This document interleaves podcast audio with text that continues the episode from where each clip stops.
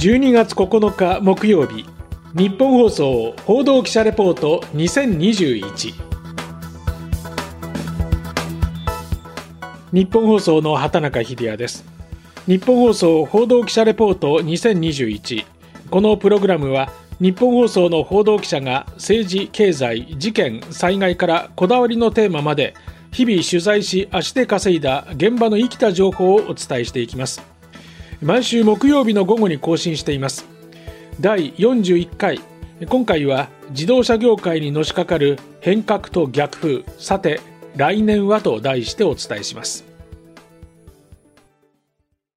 改めまして日本放送の畑中秀也です。2021年もあと半月余り。今年も新型コロナウイルスに明け暮れた1年でした。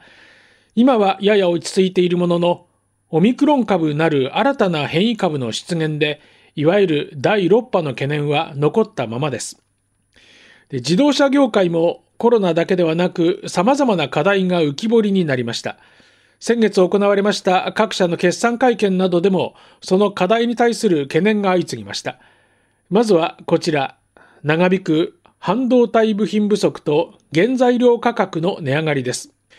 マツダの丸本明社長三菱自動車の加藤隆夫社長です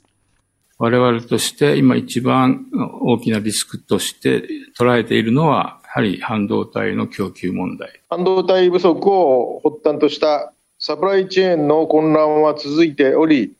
透明感が払拭されるには、もうしばらく時間がかかりそうです。これによって各社は生産の減少を強いられています。例えば日産自動車は年度の世界販売を440万台から380万台に下方修正しました。その他、マツダがおよそ10万台、スバルがおよそ13万台の引き下げとなっています。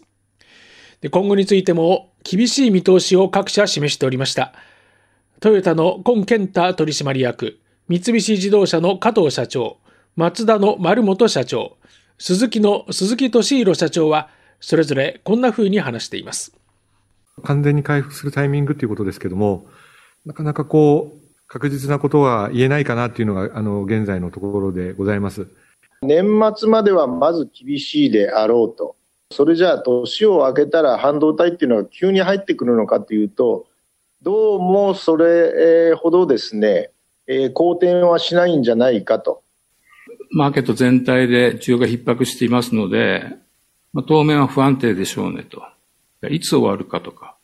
いつ解消するかという具体的な時期はなかなか見通しにくいなというふうに思っています。生産できそうだなっていう光は見えてますが、突然半導体がキャンセルされるというようなことも過去に起きてますので、えー、そんなに甘くないなと。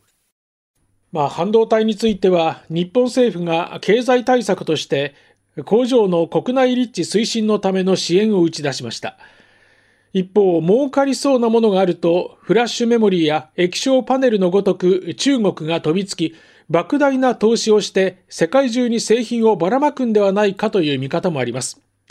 経済安全保障という視点でも注意深く見守る必要があります。自動車メーカーの決算そのものはコロナからの回復を見せつつあります。国内7社のうちトヨタ自動車、ホンダ、スズキ、スバルが増益。日産、マツダ、三菱自動車は赤字から黒字に転換しました。特にトヨタの今年9月の中間連結決算では、最終利益が1兆5244億円。中間期としては過去最高となりました。ただ、それは業績好調というよりも、円安という為替市場に助けられた部分が大きいようです。トヨタの今健太取締役です。実力以上の部分もあった実績だと思っております。通期見通しは情報修正といたしましたが、円安の影響を除けば、資材高騰などにより、実質は下方修正となります。そして自動車業界全体で見ると暗い話題ばかりではないようです。中古車情報メディアカーセンサーの調査によりますと、今年1年の中古車市場の規模は4兆円を超え、調査開始以来最大になるとみられます。中古車の購入台数はこれまでのところ延べ269万台で、去年より15万台余りの増加。1台あたりの中古車の値段も平均で155万円、20万円近くアップしています。中古車市場の現状について、カーセンサー編集長の西村康弘さんに聞きました。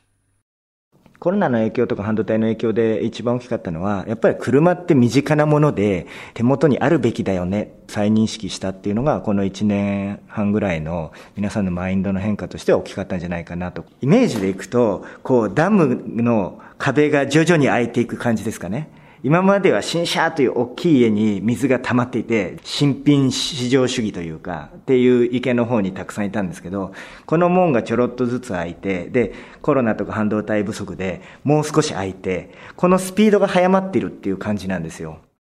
こうしてみますと、確かに新車生産は厳しい状況が続いておりますが、車の需要自体は旺盛のようです。これによる金融関連の利益も順調です。自動車各社のトップが厳しい表情ながら、リーマンショックの時ほどの危機感は正直感じなかったわけですが、こうしたことも反映しているのかもしれません。ただ自動車メーカーはやはり作ってなんぼの世界、魅力ある新型車への探求は怠りなくお願いしたいものです。ちなみに中古車市場で人気なのは SUV、スポーツカーだそうです。さて、もう一つの課題、電動化、電気自動車 EV 化の動きです。先月29日、日産自動車の内田誠社長は新たな長期ビジョンを発表しました。今後5年間で約2兆円を投資し、電動化を加速していきます。グローバルの電動車のモデルミックスは2030年までに50%以上となる見込みです。長期ビジョンでは2030年度までに新車の世界販売の50%以上を電動車にすることを目指し、電動化への対応に今後5年間で2兆円を投資する計画が明らかにされました。また、全固体電池を2028年度までに実用化するということです。この全固体電池につきましては、今年3月の第1回のこの報道記者レポートでもお伝えしましたが、性能を飛躍的に高めるものとして期待されています。トヨタ自動車はすでに去年8月にナンバーを取得し、全固体電池を搭載した車両を試験走行させています。2020年代前半の実用化を目指しています。技術担当の前田正彦執行役員です。今はですね、電池をより高出力で使えないか、もしくはまあ充電時間を短くできないかといったことがあの狙いになっている中で、ハイブリッドに使うことが一番今は全固体電池の特徴を活かせるのではないかということで開発を進めています。ただ、正直申し上げてまだあの楽観できる状況でもないですし、難しさも残ってます。まあ、いわゆる材料を探しているという状況でございます。2020年代前半っていうのは、じゃあ変わってないという理解でよろしい変わってません。この全固体電池、現在は材料開発の段階ですが、その先には生産技術の確立というさらに高いハードルが待っています。電池開発の関係者は最高の食材の組み合わせを用意する基礎研究の段階と料理にして仕上げていく実際の生産に落とし込むことは全く別だと話します。この料理にするところが最も大変だというんですね。どこがこのハードルを超えるのかが注目です。一方、先月イギリスのグラスゴーで開かれました COP26 国連気候変動枠組み条約の会議では、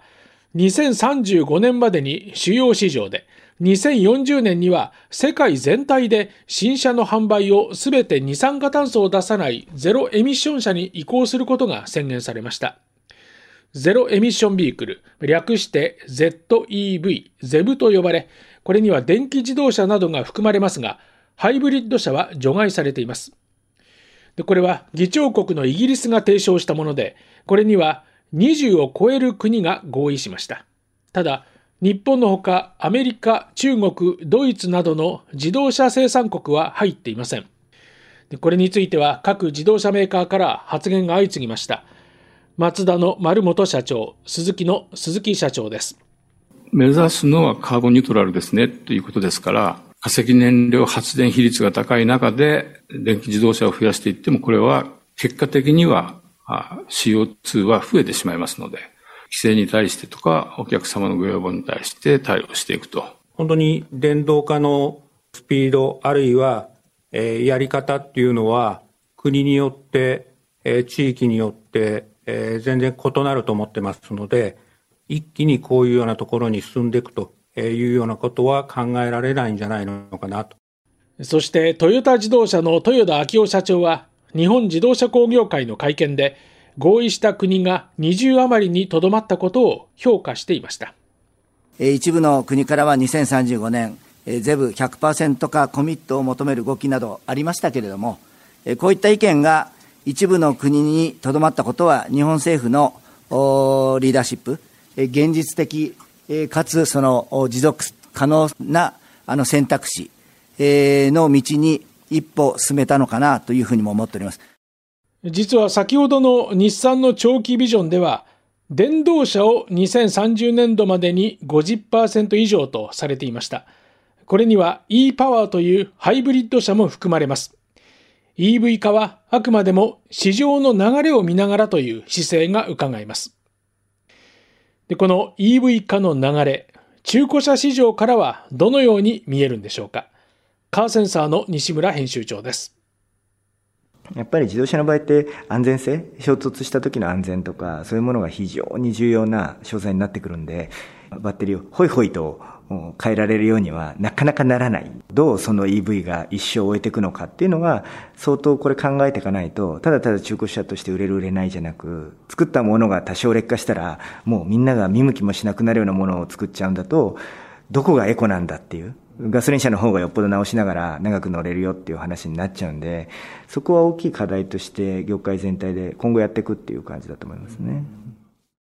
確かに自動車業界は世界的に EV 化に舵を切っているように見えますが、現状は中国の補助金政策と環境問題をきっかけとしたヨーロッパ市場の EV 促進という、いわば政策的な面が先行していると言えます。その動きに違和感を持つユーザー、業界関係者も少なくありません。EV 化で周辺に及ぼす影響、これは半導体不足などの原材料の調達だけではありません。エネルギー政策、中古車市場、雇用環境なども含みます。そして何よりも、ユーザーにとっての便利さ。さあ、EV になるとどんなメリットがあるのか。そしてそれはお値段に見合うものなのか。そうした経済原理なくしてはこの問題は語れません。政治の政策化、経済市場原理化、その綱引きは来年もまだまだ続きます。いや、始まったばかりと言っていいでしょう。